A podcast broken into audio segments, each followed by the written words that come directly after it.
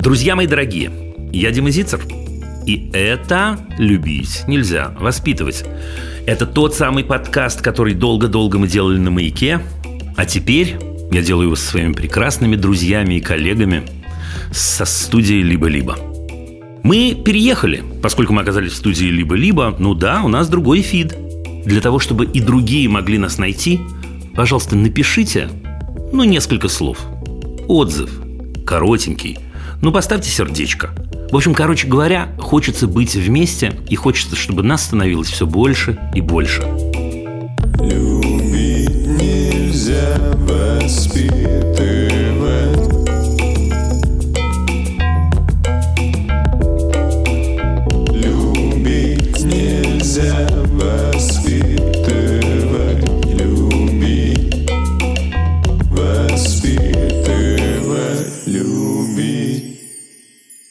Сначала новость, важная-важная новость, о которой, между прочим, многие из вас просили. Ну, просили, чтобы эта новость пришла.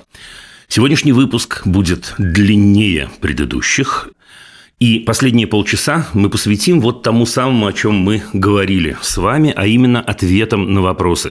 По-прежнему к нам приходит очень-очень много вопросов. Это очень круто, это очень-очень важно, и важно для меня на них отвечать. По традиции скажу я несколько слов, потому что Дурацкие взрослые игры, чтобы не сказать мерзкие взрослые игры в детей, продолжаются. Слышали, правда, про новое детское движение «Большая перемена»? Новая пионерская организация. Или так называемая пионерская организация. И не в том дело сейчас, что ничего из этого не выйдет, что по принуждению ничего не закрутится и ничего не бывает. А в том дело, что опять снова и снова взрослые говорят – Куда им без нашего отеческого ока? Куда им без нашего напутственного слова? Что они могут без нашего направляющего жеста? Снова детям будут рассказывать, что им думать, как им чувствовать, во что им одеваться и так далее, и так далее. Да-да, все знаю, знаю, что речь идет об организации добровольной, пока.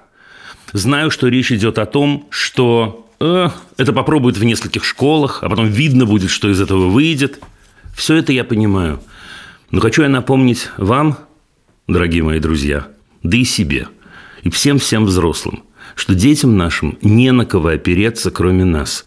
Не от кого ждать защиты, кроме нас с вами, самых близких. И поэтому, нет-нет, мы не все с вами можем.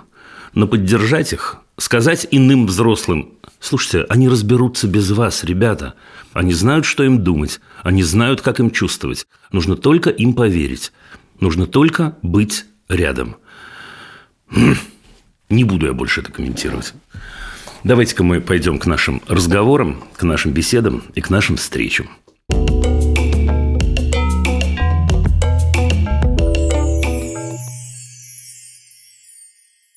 У нас сегодня Никита из Черногории. Привет, привет. Здравствуйте. Такое голубое небо у вас за, за, за спиной. Это потрясающе просто. Не облачко. Красивая картинка. Ну, я слушаю вас, Никит. Цифровые кочевники. Люди, которые не прикреплены ни к какому месту с помощью самолетов, интернета, ноутбуков. Угу. Вот. Но появляются дети. Так. И детям нужна школа. Так как решить эту проблему. Слушайте, а давайте, знаете что, поскольку вы у меня первые сегодня, как говорится, давайте мы позволим себе небольшую вольность, давайте порассуждаем. А как вообще должна выглядеть школа? Вот для вас. Я так понимаю, что вы ездите много, да, в этом история, собственно. Нет, я считаю, что просто и мне, мне бы хотелось жить в, кажд... в новой стране примерно по полгода года. Так, а что же вам может помешать? То, что ребенок требует социализации. Ну, а давайте мы позволим себе следующую вольность и попробуем понять, что такое социализация. Чтобы он общался с плюс-минус сверстниками. Ну, класс. Причем тут школа? Там ребенок больше всего проводит времени. Во всяком случае, мои друзья, с которыми я до сих пор общаюсь, они родом из школы. Ну, Никита, э, я понимаю, с вами такое произошло, но это ведь не значит, что это железное правило, да?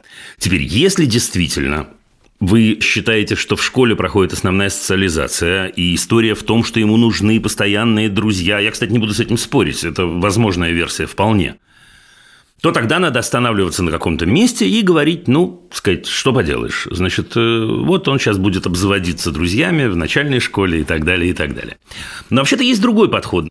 А именно, что социализироваться можно разными способами. Социализация – это что такое? Это умение строить социальные связи, правда?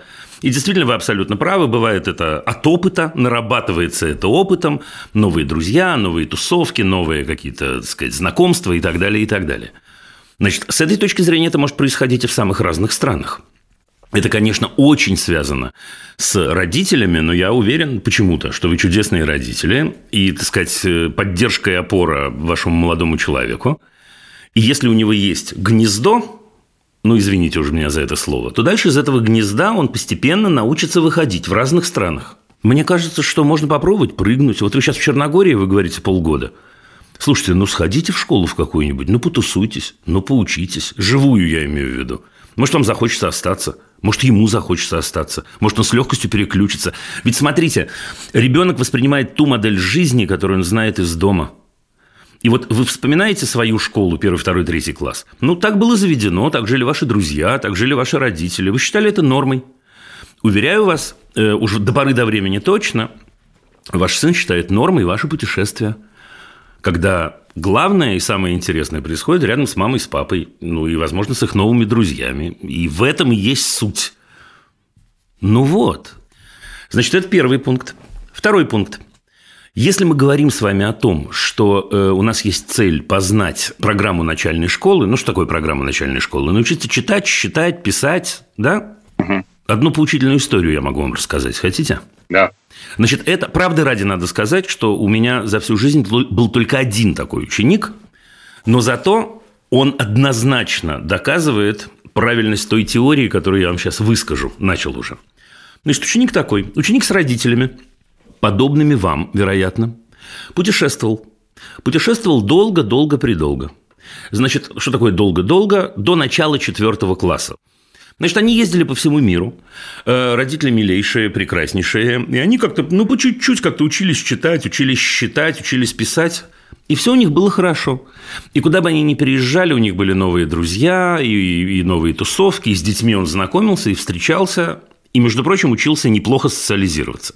Значит, а дальше произошло следующее. Когда он достиг возраста десятилетия, он сказал родителям своим, он сказал, ребят, а вот как-то другие дети ходят в школу, а я что-то не хожу. Родители оказались людьми чуткими и сказали, слушай, ну, если ты хочешь в школу, давай попробуем. И таким образом оказался у нас в школе, на самом деле. Но суть не в этом, Никит. А суть в том, что когда он пришел к нам, значит, в четвертый класс, он не умел считать с точки зрения школьной программы, он не умел писать, он, знаете, менял местами вот «р» и «я». Вот это такая характерная есть история. А читать как раз умел, потому что у них читающая семья, и они читали, да. Теперь, внимание, Никита, вопрос. Сейчас ваша реплика по сценарию. Э, как вам кажется, за сколько времени он догнал свой класс? Неделя. Ну, неделю этого хватили, но на самом деле за два месяца он достиг, он прошел программу четырех лет. За два месяца. Полностью. Как это с ним произошло? Почему был такой восторг? Я вам расскажу, как. Потому что он рос до этого момента в тепле, с поддержкой. Он, ему было позволено интересоваться всем, чем он хочет. Его любопытство удовлетворяли вместе, так сказать, родители вместе с ним. Он умел строить отношения. С точки зрения социальной он был просто заоблачно прекрасен. Он, что значит, был, он есть. Расскажу вам по секрету, он заканчивает 11 класс вот через э, несколько дней. Это я к чему вы поняли на самом-то деле? Живите так, чтобы вам было хорошо, мой вам совет, и вашему ребенку было хорошо, ну, учитесь потихоньку, ничего, учитесь, конечно, хорошо. В 8-9 лет умеете читать, считать и писать. Но спокойно, Никит, спокойно. И тем путем, который вам приятен. Вот и все. Понял, спасибо. Спасибо вам, удачи. Пока-пока. Какое голубое небо, господи, на прощание скажу еще раз.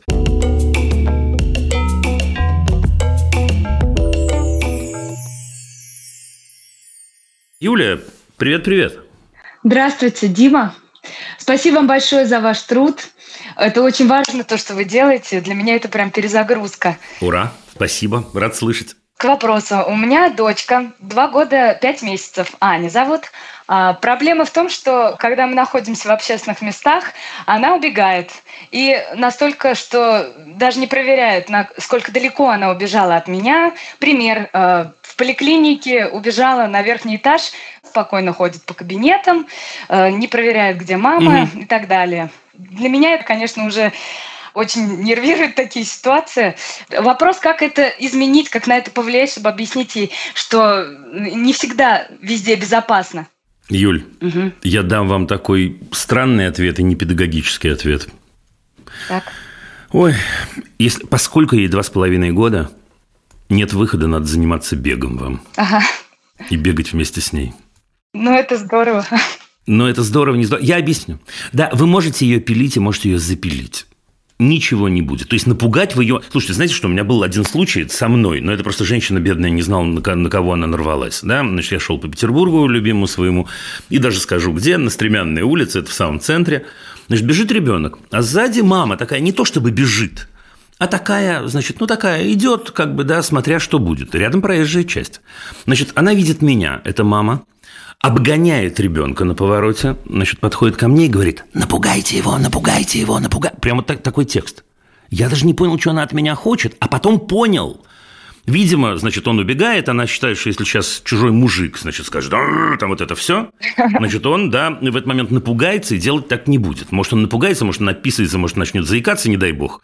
Но это не та цена, которую мы хотим заплатить, во-первых. А во-вторых, слушайте, да ничего страшного. Она действительно, ваша замечательная дочечка, верит, что мир безопасен. Но она не совсем права, к сожалению. Но мы не будем же ее в два с половиной года разубеждать. Она уверена абсолютно, что мама ее найдет и защитит. Я бы не хотел, чтобы она теряла эту веру, а наоборот, я хотел, наоборот, хотел бы, чтобы мама Юля девочку Аню защитила всегда. Третье. Я абсолютно уверен, что взрослая женщина Юля бегает быстрее, чем двух с половиной летняя девочка Аня. Соединяем все эти факты вместе. Юля, тренируемся, бегаем. А, то есть вы думаете, что это а, по той причине, что она уверена в том, что я за ней побегу, ну и то, что я ее э, не брошу, и, или, э, может быть, просто она ну, не настолько привязана ко мне. Вот меня вот это, честно говоря, терзает. Да вы прикалываетесь, Юль, господи, она привязана к вам. Ей два с половиной года. Никого важнее вас у нее в жизни нет. Вы часть ее мира. Хочется да верить. Я кровью распишусь вам, если надо. Да, можете, можете верить, можете не верить. Это просто так. Это абсолютно точно так, я вам это гарантирую. И, внимание, Юля, раз у нас такой разговор, выйдем на обобщение, так будет лет до 6-7, имейте в виду. И поэтому лет до 6-7 главное этот момент не про фукать. Да, давай, я все приличное слово искал, да? Угу.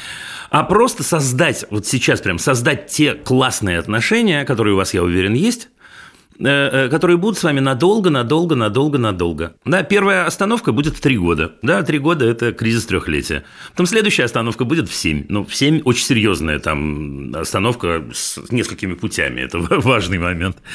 Да? Я вам позвоню в этот момент. Да позвоните. Теперь смотрите, давайте я скажу вам еще одну вещь. Так, ну, по блату. Ага. На всякий случай проверьте, не слишком ли эмоционально вы реагируете, когда она свинчивает от вас.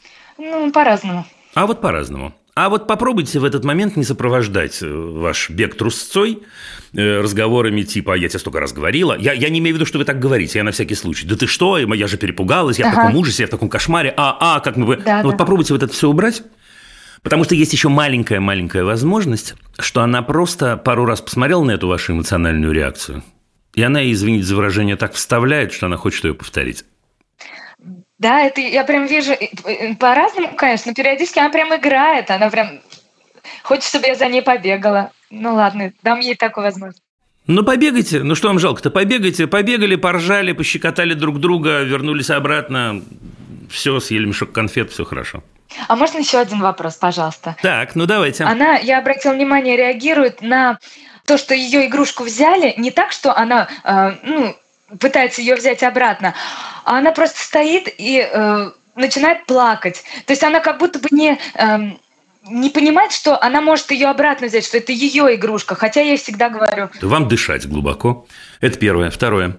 В два с половиной года до трех лет она не отделяет, если говорить по-серьезному, себя от остального мира. Да, и вся вот эта история, вы, вы говорите другую штуку, но неважно. Знаете, когда есть такие взрослые, которые говорят, ну-ка поделись игрушкой там с кем-нибудь, а что ж ты не делишь? Эм, я понимаю, что вопрос не об этом, это для примера. Это невозможный проект. Но очень-очень трудно отделить одно от другого, э, от другого, да? Даже человека от себя трудно отделить. Мама – это часть моего мира, это все мой мир, это все большой, большой. Вот в три года именно это и изменится, да? Значит, что вам делать? Вам быть рядом. Все вот эти эксперименты, как она сама будет разруливать отношения, через полгодика, да, и чуть попозже. Сейчас просто быть рядом, просто поцеловала и сказала этому мальчику, сказала, ну, котик, дай игрушечку, пожалуйста, мы сейчас это поиграем, и ты-ты-ты. И все, и все дела. И ничего там больше нет вообще. Все, спасибо. Пока-пока, привет, моей любимой Казани.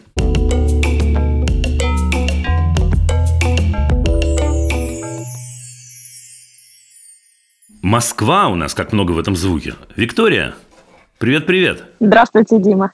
Ну, рассказывайте. У меня такой вопрос. А, начну с маленького экскурса в нашу историю. Я мама-одиночка, и ребенка отводила по принципу а, рекомендации в саду в школу, определил ее к хорошему там, ведущему педагогу, и мы с этим ведущим педагогом не заладили с первого класса. Второй класс стал пиком. Во втором классе просто там, ну, издевательства пошли над ребенком, начались какие-то оскорбления, крики на нее. И, конечно, подобное поведение со стороны учителя я терпеть не намерена.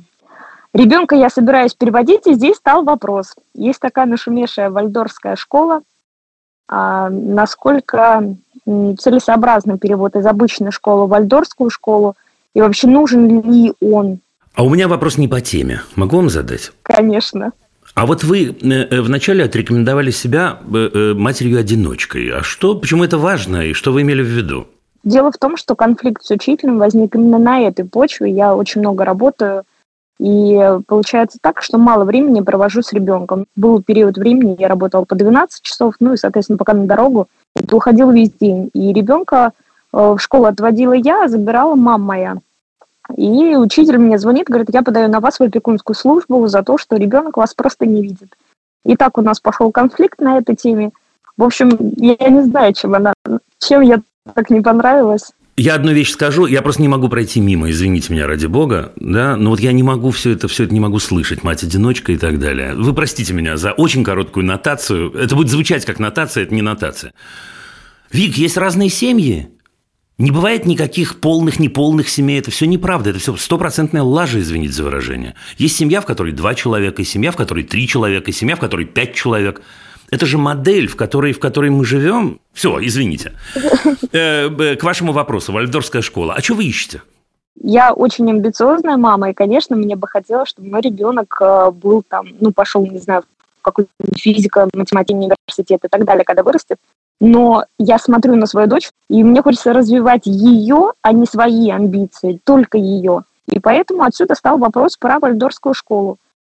Смотрите, вот что я вам про нее скажу. Про Альдорскую школу конкретно я ничего не знаю, как вы понимаете. Есть разные школы, э, некоторые называются вальфдорцами и не являются ими, а некоторые являются. Ну и вообще неправильно с моей стороны давать оценку вальфдорфскому движению. Да?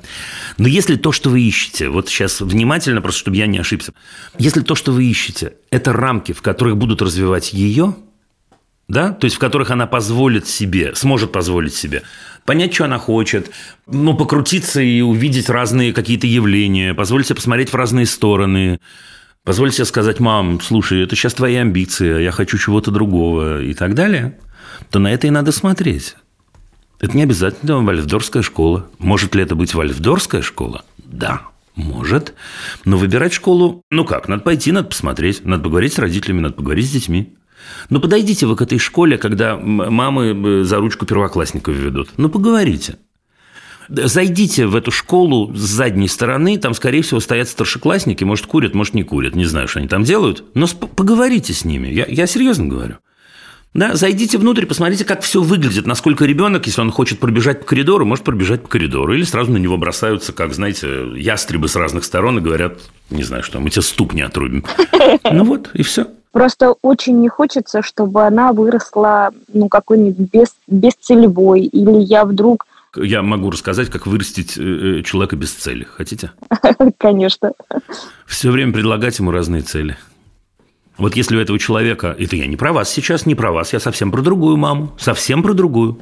Если бегать за человеком и говорить ему, послушай меня, ты живешь без цели, сейчас у тебя должна быть, поставь перед собой задачу и решай ее, а потом сказать ему, нет, фиговая твоя задача, вот надо вот эту задачу ставить, вот посмотри на девочку Леночку и на мальчику Витю, значит, и так далее, и так далее, э, человек перестанет понимать, чего он хочет сам. Значит, как вырастить человека, который э, умеет ставить цели, давать ему возможность ставить цели. Это все. Честно. Это самое главное. Теперь, если вы действительно этого хотите, то, о чем мы говорим, да, чтобы она научилась ставить цели, ну так мы на это и смотрим.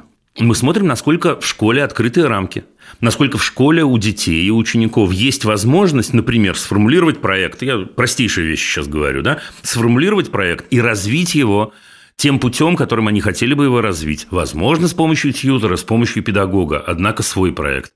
Насколько у ребенка есть возможность выбрать хоть что-то в этой школе. Ну, пусть не все подряд, но хоть что-то выбрать. Насколько в этой школе есть возможность к самовыражению. Вот и все.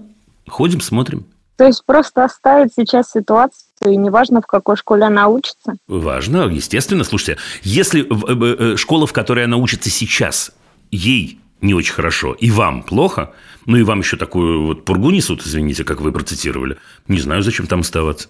Зачем-то. Поняла, спасибо большое. Пока-пока.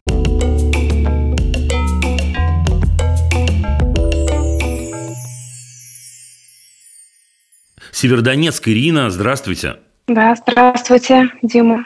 А, очень вам благодарна за вашу работу и ну, за вашу человечность. Буду стараться, спасибо. А, я быстро к вопросу. У меня э, двое деток. В нашей семье они появились два года назад, когда им было два и три года. Это на, на тот момент, когда они появились в нашей семье. Угу. Сейчас девочке пять, мальчику четыре. И так как я учусь быть мамой, а мне 43, вот, у меня э, стал вопрос, э, сначала стал вопрос, говорить или не говорить детям об, об их происхождении.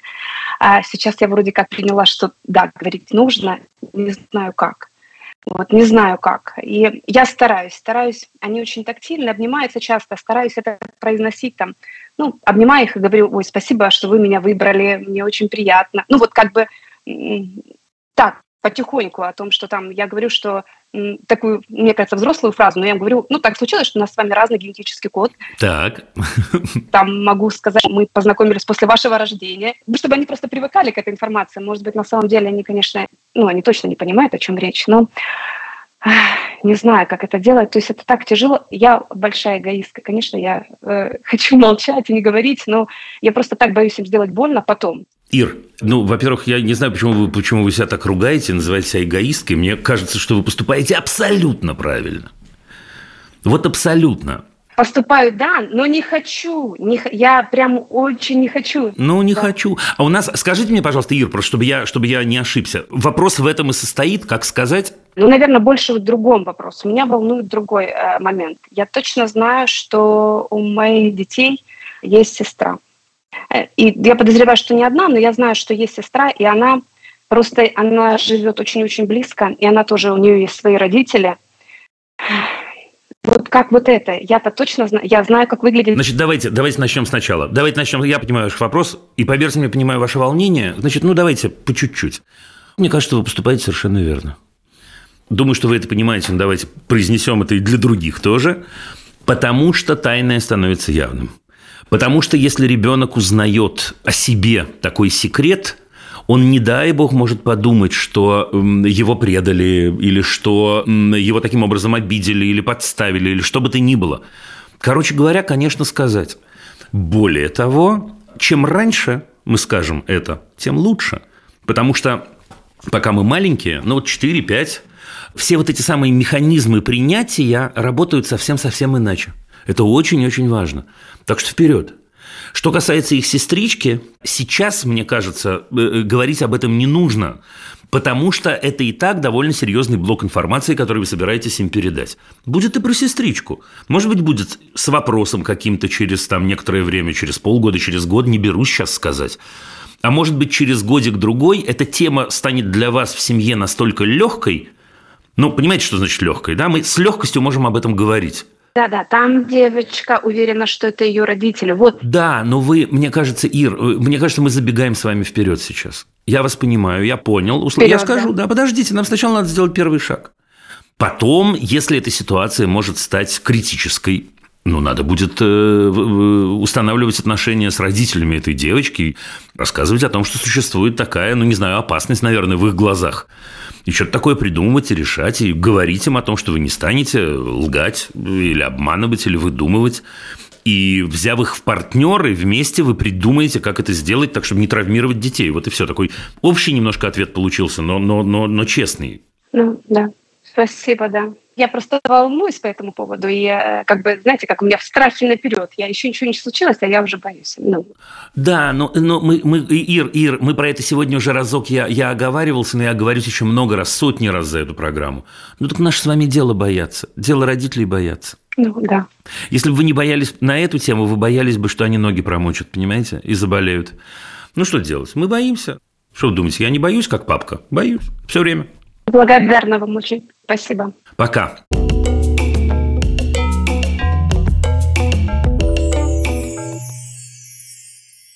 Петербург.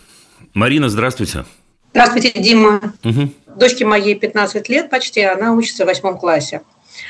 Э, конфликт э, с администрацией в школе. Учительница любимая по истории молодая. А администрация обнаружила в ее соцсетях какой-то неподобающий контент. Я даже не знаю, в общем, в подробностях, о чем идет речь, и дети, по-моему, тоже знают очень приблизительно.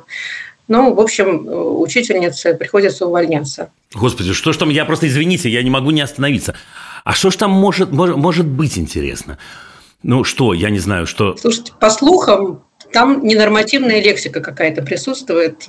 Там то ли ролик, то ли что-то такое, в общем. Я вообще не понимаю, как сейчас можно обойтись э, во время, в которое мы живем, э, без ненормативной лексики, но это другая тема. Хорошо, ненормативная лексика, предположим. Так. Да, это...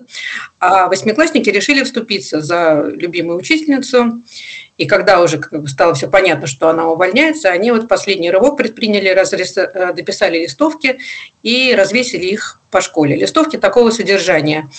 Сейчас э, вспомню, значит, там нет ненормативной лексики, там все хорошо. Там, э, да, там, значит, нет увольнения компетентных сотрудников, мы против увольнения лучших учителей, объединяйтесь, мы с вами. Ну, в общем, вот такие так. вот у них ну, такие лозунги. И, среди прочего, у них там был один из лозунгов э, «нет шутам». Видимо, а вот именно как раз последняя э, э, последняя фраза, она была решающей, в общем, в этом конфликте, потому что вот это вот слово, оно созвучно с фамилией директора школы, и как-то всем стало понятно, о ком идет речь, и, в общем, против кого тут протестуют восьмиклассники. Угу.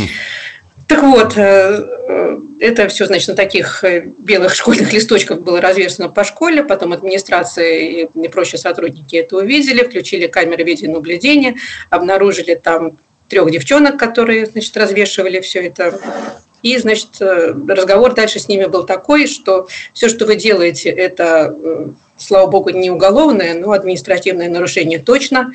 Мы вас поставим на учет в милиции, мы вызываем родителей к директору и так далее, и так далее. Я, конечно, вчера сказала, что я к директору с удовольствием приду, попробую с ней поговорить. Обязательно. Да. Ну вот сегодня ситуация уже просто все это происходило вчера, и я угу. прям почувствовала в себе тигрицу, и полна была решимость отстаивать права на самовыражение своего ребенка, вообще не, не поняла ничего, что из всего, значит, что было, произошло, она сделала дурного, угу. и хотела бы очень узнать об этом. Но вот сегодня ситуация стала разрешаться дальше, и мне дочка сказала, что их вызвали к директору, там им прочитали лекцию о том, как они, значит, неподобающим образом себя плохо ведут, что-то еще в таком ключе, и на первый раз отказались от э, вызова родителей угу. в школу. Угу. Но я уже, конечно, сказала, что там... А я приду. В общем, вопрос теперь, ну, если бы ситуация не кончилась сегодня вот такими отступными, то, конечно, я бы вас спрашивала, что я должна говорить завтра при встрече с директором, когда меня туда вызовут. Как мне, э, в общем-то, во-первых, отстоять э, ее позицию раз, и два, избавить ее от всяких репрессий в виде постановки на учет в милицию и так далее. Но поскольку, а, ну, а поскольку эта ситуация разрешилась, то про что будем говорить? Ну, она, она, может быть, разрешилась временно, я боюсь, что повторится что-то подобное. Давайте-ка скажу вам, что я думаю, да, прям вот на сто процентов. Давайте. Значит, во-первых, я поздравляю вас с обалденной дочерью. Это потрясающе, что у вас дома живет близкий вам человек, который не боится сказать то, что он думает в наше время. Это потрясающе. Находит для этого форму, не оскорбительную, заметьте. Я очень внимательно даже записал то, что вы говорили. Понимает, что у, него есть, у нее есть базисное право говорить то, что она думает. Понимает, судя по всему, я не знаю, формулирует она и ее две подружки – или нет, но понимает абсолютно точно, что она является заказчиком образования. Что не какие-то дядьки и тетки будут э, рассказывать ей, кто будет ее учителем, а она является заказчиком образования. Это обалденно, у меня нет другого слова. Это первое. Если бы у администрации вашей школы были мозги, именно об этом бы они и говорили. Да, я сказал, что я сейчас скажу, что-то я скажу, то, что думаю, прям не фильтруя, извините. Да? Но, судя по всему, у них отсутствуют, э, не знаю, ну, или они забыли что-то, или они, так сказать, не знаю, были большими педагогами в этот момент. И устроили всю эту чушь. Значит, э, никакого административного дела здесь нет, конечно, хотя сейчас, опять-таки, мы живем в такое время, что мы можем обнаружить административное дело где угодно и уголовное. Но с точки зрения закона, а что такое? А что такое, собственно говоря, что они сделали? Они заявили, поскольку им в школе не была предоставлена другая возможность заявлять свои, э, свою позицию, свои мысли, они заявили это супер общественным э, и общественно принятым и демократическим способом. Следующий момент. Почему, на мой взгляд, школа повела себя так, как она себя повела сегодня? Я бы удивился, если бы этого не было. Ну, потому что они выдохнули, остыли и поняли, что это куром насмех все происходящее. И это может стукнуть с обратной стороны неожиданно. Потому что, конечно, если они говорят, мы вас там, не знаю, выгоним из школы, распнем, вот там начинается нарушение закона об образовании. Не в том, что девочки сделали, а в том, что школа в этот момент рассказывает, понимаете, что да, их поставят на учет. На учет чего? Ну, просто это, это просто, это просто, ну, ну, я даже не хочу, у меня, поверьте мне, намного больше на языке вертится сейчас, чем я говорю, поверьте мне. И вопрос у меня к вам. Ну, вот по-честному, вот давайте мы с вами э, э, э, побеседуем. Слушайте, а зачем она в этой школе учится? Ну, а мы серьезно думаем о том, что из этой школы она будет уходить. Ну, так не будет уходить, а уже хотелось бы уйти мне. Ей, не знаю, мне бы хотелось, чтобы она... Ну, слушайте, ну а что, вам там делать таким замечательным? Надо уходить, я тоже так понимаю, что это была последняя капля, по-моему. Ну да. Да вы поймите, вы поймите, я ведь почему с вами про это э, говорю, я... Я обычно этого не говорю в программе. Почему? Потому что я понимаю, что у людей свои обстоятельства, что у людей есть сложности, что у людей есть эм, э, опасения про переход в, друг, в другую школу и так далее. Но Марина и вся компания, которая сейчас нас видит и слышит, мы сейчас находимся в такой ситуации, что мы должны поддерживать наших детей, а не предавать их, даже невольно. Я не имею в виду ни в коем случае, что речь идет о предательстве здесь. Нет, нет. И в этом смысле мы должны нашим детям сигнализировать, мы не должны терпеть вот такого вот, как нам только что было рассказано, мы должны, должны, вот это редкий случай, когда я говорю слово «должны», мы должны искать такие рамки, такую ситуацию, в которой мы можем выражать себя и выражать свои мысли. У нас есть шанс быть услышанными. И поэтому, да, мне кажется, что в нашем с вами прекрасном городе можно найти не одно даже место, где отлично, с огромной радостью и удовольствием она доучится еще три года, и все будет хорошо. Правда. Спасибо, да. Видимо, так и придется поступить, несмотря на то, что там есть очень хорошие учителя. Ну, Марина, ну подождите, нет, я вас, я вас еще повоспитываю немножко. Ну, давайте сменим глагол. Потому что придется, нам придется так поступить. Мы же и ей это транслируем. Ну все, мы с понурой головой, головушкой даже, я бы сказал, плетемся, так сказать, в другую школу. Нам пришлось уйти. Нам не пришлось уйти. Мы, как заказчики образования, говорим, что к этому мы не подойдем. Это вообще другая позиция. Совсем-совсем. Я согласна, да. Я желаю вам удачи, Марин. Спасибо. Спасибо вам большое.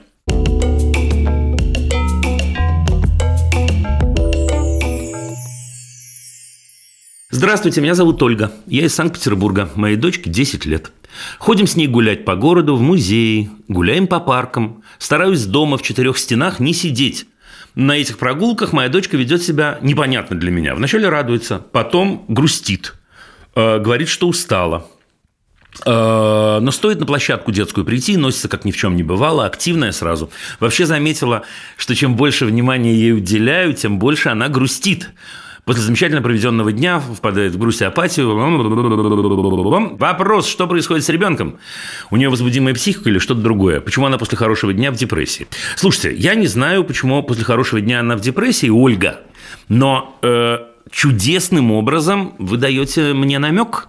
Вот смотрите, давайте еще раз я просто прочту два предложения из вашего сообщения. А, гуляем по паркам, стараюсь дома в четырех стенах не сидеть. На этих прогулках моя дочка ведет себя непонятно для меня. Вначале радуется, потом ходит и грустит. Но стоит на площадку детскую прийти, носится как ни в чем не бывало, активная сразу. Ольга, ничего не замечаете? Вот сейчас, когда я прочел, со стороны, мне кажется, это очень-очень заметно. Э, вашей дочери, чудесной, четырехлетней, намного прикольнее на детской площадке, чем гулять с вами по парку. Вот. Вы скажете мне, здесь написано, в начале-то, когда мы идем в парк, она радуется, а потом ходит и грустит, и говорит, что устала. Так она действительно устала. И надоела ей. Скучновато в парке бывает, например. А на детской площадке не скучновато, а наоборот активная сразу. Ну вот, собственно, и все. Обсуждаем с замечательной вашей дочечкой, э, куда мы сегодня пойдем гулять и что нам э, доставит удовольствие. Не нам, извините, а ей. Все, и гуляем помогаем ей в 4 года сформировать вот это чувство времени, когда уже слишком, а когда еще недостаточно. Подходим к ней пару раз и говорим, котик, не пора домой нам?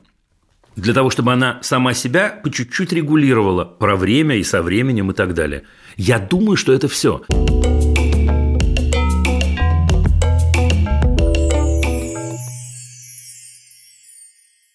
Здравствуйте, Дима.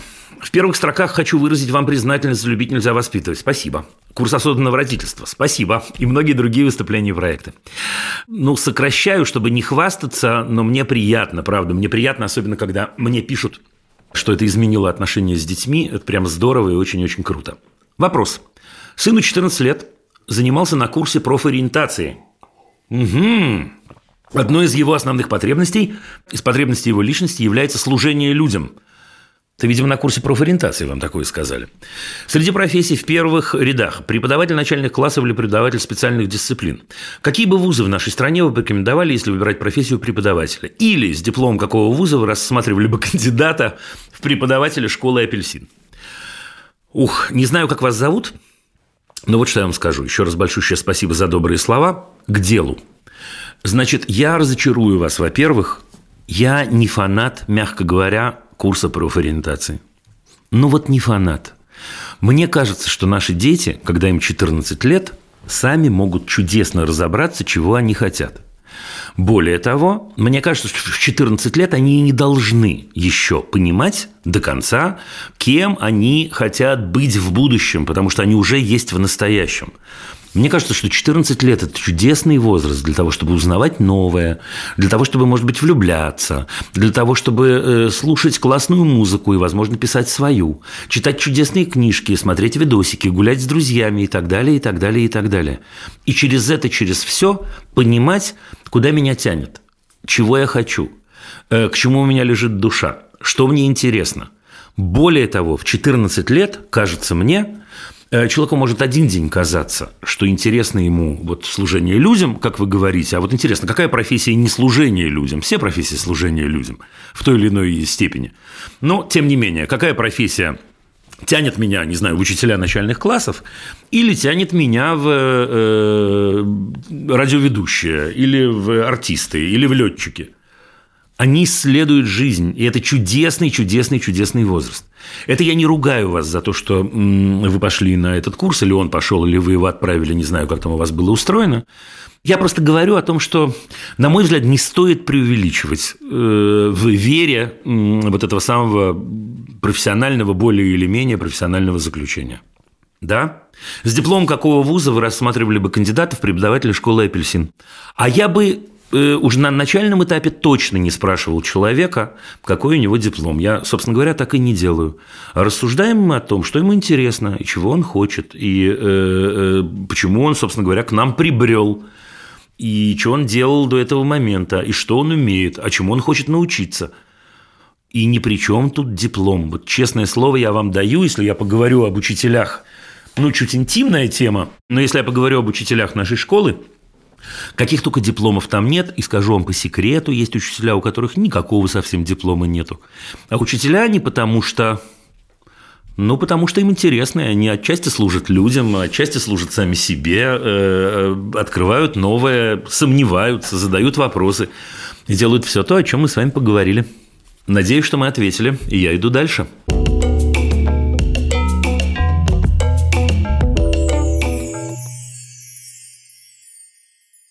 Мы с января на самую решили первый раз попробовать уехать на удаленке поработать. Дочке почти семь. Мы против всего, что происходит дома. Дочка все понимает, слышит, активно участвует в обсуждениях.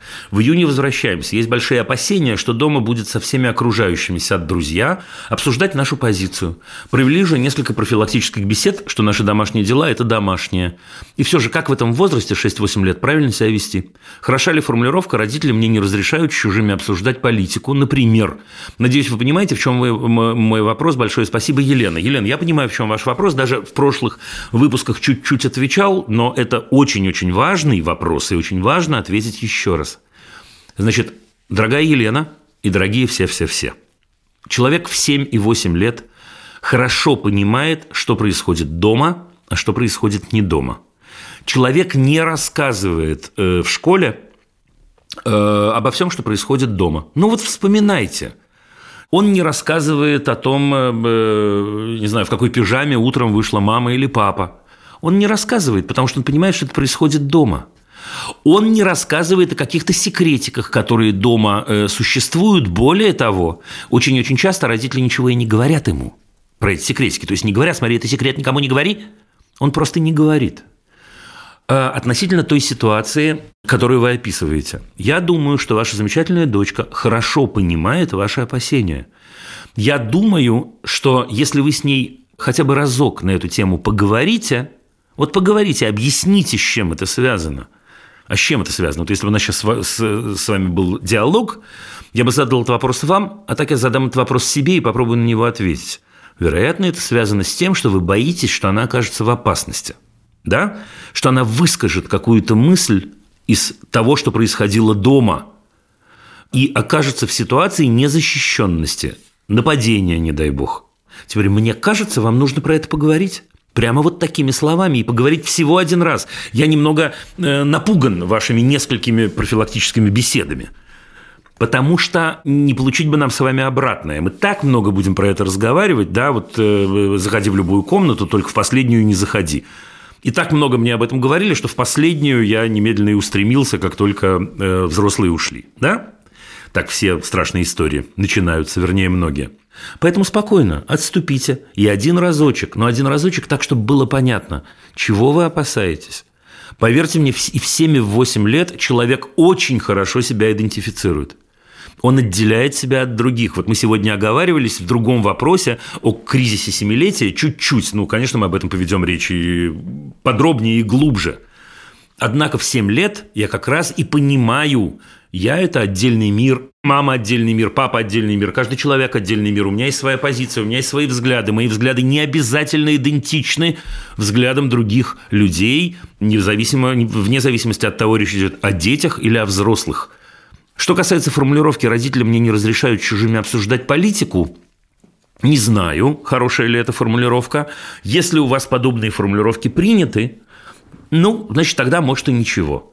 Но мне кажется, вы очень поможете вашей восьмилетней, видимо, к тому моменту дочери, если она обзаведется собственной позицией, имея в виду которую она получит право сказать, слушай, я не хотела бы об этом говорить или я не стану распространяться на эту тему. Почему это важно, Елен? Ну, а если она разговаривает с другом, с ближайшим другом, если у них похожие взгляды, если это происходит у вас дома, понимаю ваши опасения, но не стоит лишать ее возможности диалога с другими людьми. Так что вот, напоследок еще раз, вот для всех ребят самое главное – Наши дети не путают дом и школу, дом и улицу, семью и э, кружок или семью и секцию. Не волнуйтесь, они хорошо понимают, где ядро их жизни, а где начинаются внешние слои. Вот, собственно, и все. Надеюсь, что ответил.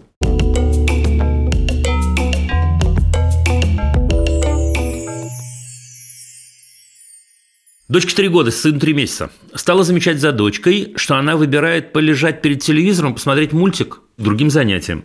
До рождения сына мы вместе с дочкой всегда весело проводили время. С удовольствием читает, в кавычках, листает книги, описывает картинки, собирает пазлы и так далее, и так далее, и так далее, и так далее. Но сейчас, когда я занимаюсь малышом, дочке приходится часто занимать себя самой. Из всех занятий она выбирает полежать на диване, посмотреть телевизор.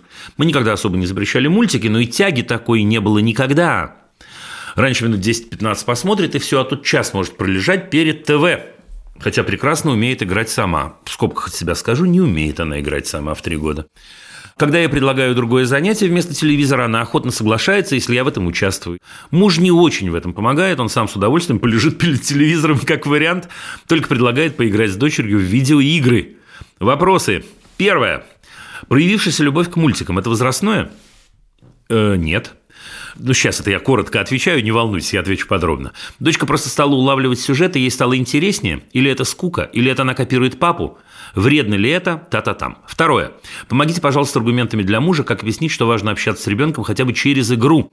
На данный момент мужу скучно с детьми, он не играет, не гуляет и даже не читает с дочкой. Говорит, что ждет, пока дети вырастут. Наверное, уже будет поздно для выстраивания отношений. Вы правы. Отец пока только со стороны любуется детьми и обеспечивает. Рита. Значит, Рит, Сейчас а, я объясню вот эти короткие свои интервенции, когда я пытался ответить, пока читал. Во-первых, в три года она не умеет играть сама. Это мы, родители, иногда такое говорим. Он прекрасно умеет играть сам. Он умеет заинтересоваться чем-то, зацепиться интересом за что-то.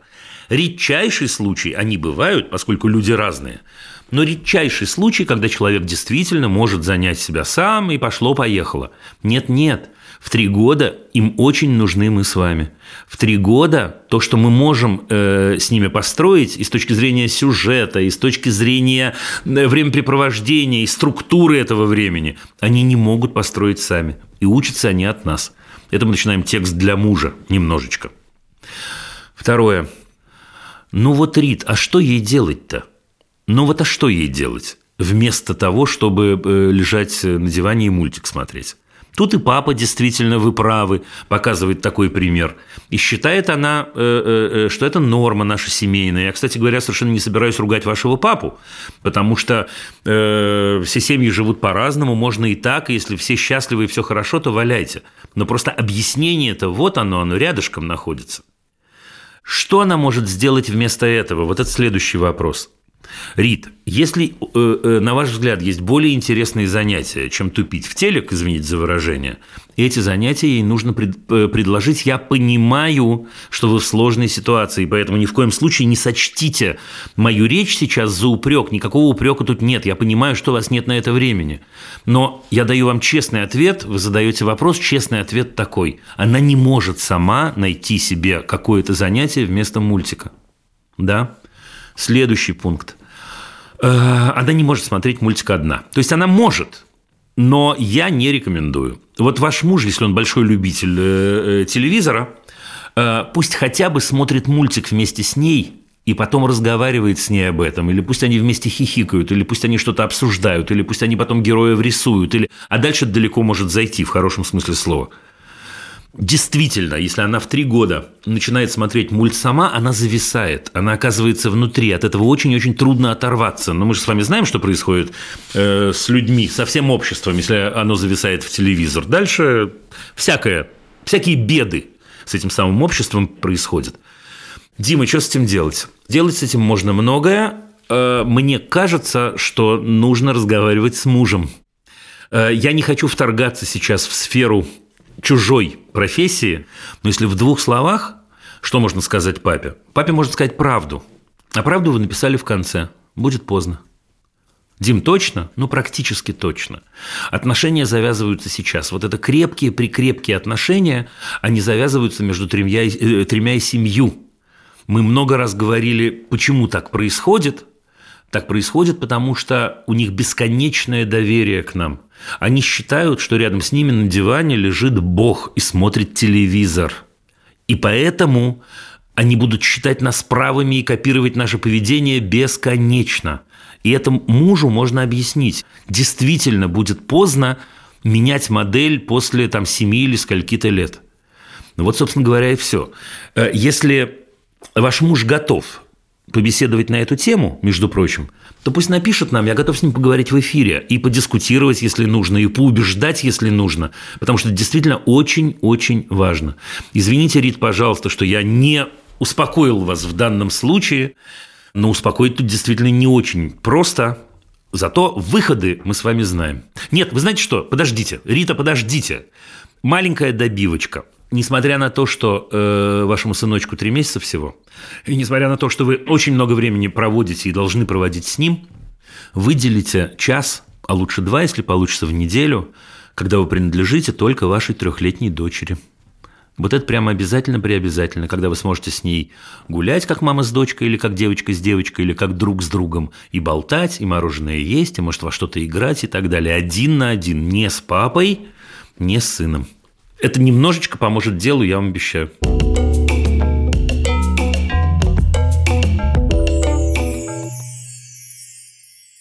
Уважаемый Дима, старший сын, опа, 14 лет. Э, дислексия, дисграфия. Живем в Италии. Сын выбрал год назад сложный лицей. Сейчас по двум предметам может э, остаться на занятии летом и в худшем случае на второй год. Пытаемся помочь. При этом увлечен оружием. Сам изготавливает игрушки, пистолеты, одежду военную. Один раз скотчем нарисовал букву Z. Угу. Мы разговариваем с ним постоянно. У нас миролюбивая семья. Но при этом ему нравится играть в войну. Как переключить его интерес? Он разносторонний, талантливый подросток, рисует, много занимается спортом. Спасибо, Татьяна.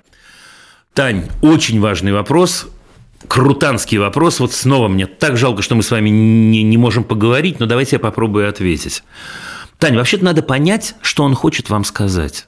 И миру, что он хочет сказать. Вот если он э, э, увлечен оруж, э, оружием и любит говорить о, о войне, и э, э, войну он э, любит играть, и рисует он букву Z, находясь в Италии, это что-то значит. Это Э, может быть много чего. Ну, например, это может быть своеобразное восстание против вашей, в кавычках или без кавычек, миролюбивой семьи. Может быть, если... Вы простите меня, Таня, я ни в коем случае не хочу вас обидеть, я сейчас иду на ощупь и вслепую, и поэтому не переносите прямо на себя, я потеоретизирую. Если, например, э, э, я представляю себе какую-то семью, которая везде подчеркивает, какая она миролюбивая, а молодому человеку 14 лет в этой семье не очень хорошо, он может придумать своеобразную месть. Например, вот такую. И тогда вот получите. Вот вы миролюбивые, а я не миролюбивый. А у меня будет вот это, вот это, вот это, вот это. Что вам там еще дорого? Мир, вот вам Z. Да? Например. Может быть и иначе. Может быть, действительно у него есть какой-то э, э, э определенный интерес – которые в какой-то момент ему запретили выражать и не разрулили, говоря на сленге, не помогли выразить свои мысли, не выслушали, не спросили, в чем там штука. И он, так сказать, долбает, долбает направо и налево, значит, вот этот самый свой интерес сует его всем в лицо. Есть и такой момент. Я бы, знаете, что вам посоветовал? Попробуйте спросить его, чем ему помочь. Не на тему войны, не в смысле, чтобы он чувствовал себя, не знаю, ущербным, да, не на тему войны, а просто котик, ну вот что-то мы подумали, что я, мам твоя, подумала, слушай, что-то я, не знаю, на разные темы с тобой разговариваю, вроде серьезно, и пилю тебя про что-то, но я вот иногда чувствую, что тебе, наверное, нужна моя помощь, а я не могу тебе ее дать. Котик, чем тебе помочь? Как тебя поддержать? Не про войну, еще раз, это не напрямую связанные вещи. Дать ему ощущение, что он может говорить то, что хочет. Дать ему ощущение, что он дома не должен э, самовыражаться вопреки, не должен доказывать свое присутствие. Знаете, как бывает, когда э, мальчики, не знаю, в пятом классе крупно на доске пишут слово из трех букв. И они пишут слово из трех букв ведь чаще всего не потому, что им хочется увидеть, как графически выглядит слово на доске. Это, может быть, не до конца осознанный такой вызов, такая пощечина общественному вкусу по Маяковскому – не эта ли штука там происходит у вас? Самое последнее. вы пишете, что он дислексик и дисграфик. Если бы мы говорили с вами сейчас э, э, по скайпу или по телефону, я бы непременно спросил вас, Тань, а почему вы считаете это важным? Почему это фактор? Потому что мне абсолютно непонятно, как одно связано с другим. Однако, если вы это пишете, может быть, действительно он в чем-то считает себя ущербным. Может быть, где-то кто-то дает ему понять, что м-м, у тебя не совсем все как у других людей. Ты не совсем так умеешь э, написать слово и буквы не переставить местами. И, может быть, в этот момент подобным образом он доказывает, что он существует, он, так сказать, требует у мира принятия, вопиет, так сказать, да, я здесь аз есмь, если вы не слышите другим способом, я расскажу вам об этом вот таким. Тань, это только догадки. Я очень-очень был бы рад, если бы э, ну, на какую-то мысль вас натолкнуло. Ну вот, собственно, и все на сегодня. Кстати, если вы хотите задать вопрос, в описании выпуска вы найдете ссылку на специальную Google форму. Кликните, и вы немедленно будете перенаправлены на страницу, где вы сможете задать ваш вопрос. Ну а это был подкаст «Любить нельзя воспитывать». Над выпуском работали редакторки Настя Кубовская и Саша Малинина, продюсер Паша Боровков, звукорежиссер Паша Цуриков, композитор Дима Мидборн. Ну а я Дима Зицер. Пока.